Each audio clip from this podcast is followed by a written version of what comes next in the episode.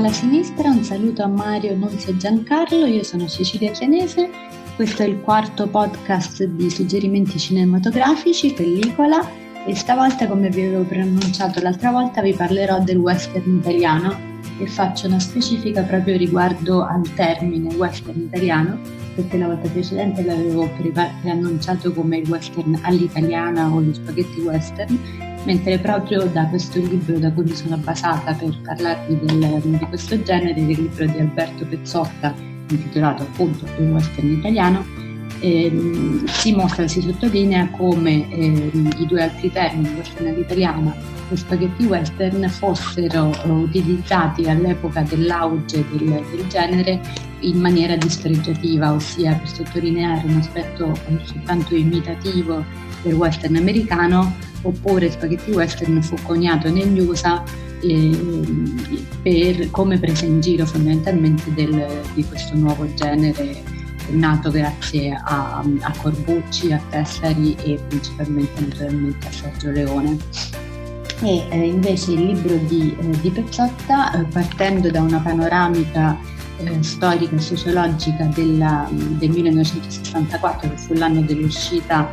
dell'enorme successo eh, di Per un pugno di dollari, mostra come invece, questo, invece il western italiano si facesse specchio, consapevole o inconsapevole, di una tendenza eh, generalizzata eh, globale che eh, seguiva l'onda appunto di una maggiore inquietudine, di, un, di dei cambiamenti profondi e di uno stallo del, del boom economico appunto fra la fine degli anni 50 e appunto il 1964 inizia a rallentare e gli italiani iniziano a vedere il futuro in maniera meno rosea precedentemente e anche la stessa politica in Italia eh, nei primi anni 60 ci furono tutta una serie di tentativi di golpe da parte dell'estrema destra che emersero posteriormente, ma che come in una sorta di subconscio collettivo della nazione contribuirono a creare un, un elemento di incertezza e inquietudine che viene rappresentato da, dai western italiani. E gli anni, eh, gli anni dell'auge del western in Italia sono gli anni della guerra fredda, in cui la guerra fredda assume eh, toni meno, meno inquietanti, ma comunque siamo nel pieno della guerra fredda. Il 64 è l'anno in cui è morto Kennedy, in cui è morto eh, Togliatti e eh, la guerra nel Vietnam sta assumendo toni sempre più eh, violenti. E appunto quindi da questo nasce questo nuovo genere che naturalmente parte dalla, dall'America, tutti i registi cinematografici del western italiano sono dei cinefili, degli appassionati di western, ma conoscendone profondamente le regole e gli stilemi le decostruiscono e le, ri, eh, e le ricreano eh, in maniera eh, completamente diversa eh, cambiano la tipologia dell'eroe, cambiano i set, cambiano i ritmi, inseriscono nuove tipologie di inquadrature che sono i primissimi piani, i primi piani dei, i famigerati primi piani degli scarponi eh, prima e durante le sparatorie, una nuova tipologia di montaggio, ci sono le colonne sonore mm, ironiche e geniali di, eh, Morricone, tutta una serie di dati che gradualmente renderanno il western italiano una, un filone eh, a sé stante e iper riconosciuto e stimato internazionalmente. C'è da dire che il western italiano ha eh, creato da subito un grandissimo dibattito critico fra i critici intellettuali italiani perché ha fatto rialzare fondamentalmente le fortune del mercato cinematografico in Italia perché fin dall'uscita appunto di un pugno di dollari nel 64 di Sergio Leone che all'epoca si faceva chiamare Bob Robertson e, um, il film ebbe un immenso successo e scatenò un dibattito critico fra detrattori che sostenevano che il western italiano avesse semplicemente un'estetizzazione della violenza e fosse semplicemente una brutta copia di quello americano e altri critici più intuitivi che riconobbero elementi di forte novità e che ne riconobbero anche nei loro autori un elemento postmoderno nella loro eh, capacità di decostruire le regole di un genere canonico di renderlo eh, qualcos'altro. in quegli anni un critico americano eh, di Variety riuscì a riconoscere nei western di Leone degli elementi degli action e della suspense dei primi 007 ed è lo stesso Leone che parla appunto di James Bond come di una delle sue, dei, degli spunti dai quali trasse per creare i suoi primi film, per dire appunto come questo genere fosse fondamentalmente autonomo e, e avesse degli spunti profondamente eterogenei e avesse sia un elemento effettivamente molto crudo, molto violento, perché sia Corbucci che Leone parlavano del fatto che oramai i, i, western americani si erano un po' annacquati e la rappresentazione della violenza non era più realistica che simultaneamente un aspetto eh, effettivamente ludico che ammiccava il pubblico riconoscendolo eh, come cinefilo e come esperto. E quindi eh, trovando, cercava sempre maggiori eh,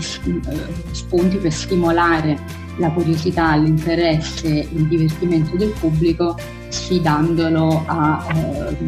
a, a, a cambiando gli stilemi e i cliché del genere. E, un aspetto molto importante appunto del western italiano è che mentre il western americano è appunto il, il, il genere archetipico eh, della nascita degli Stati Uniti de, con una morale dualistica e manichea, il bene contro il male, eh, la legge che vince sul, sul male per l'appunto eh, e quindi è un genere che si può definire forse profondamente istituzionale anche se negli anni anche, anche il western americano entra in crisi mostra personaggi molto, con molte maggiori sfumature, eh, con rimpianti, zone grigie, c'è una critica alla violenza, gradualmente si inizia a criticare anche il trattamento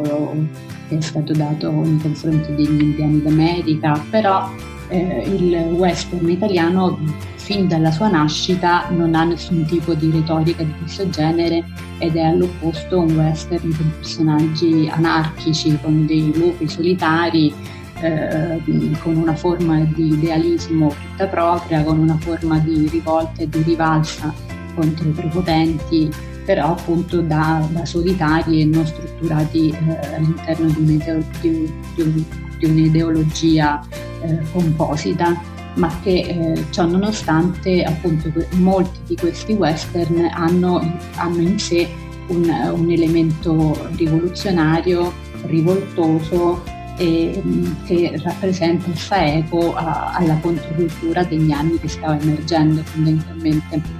In questo senso mm, vi consiglio un western atipico perché questo regista non ha mai voluto che questo western venisse appunto inserito nel filone dei western, se invece lo è,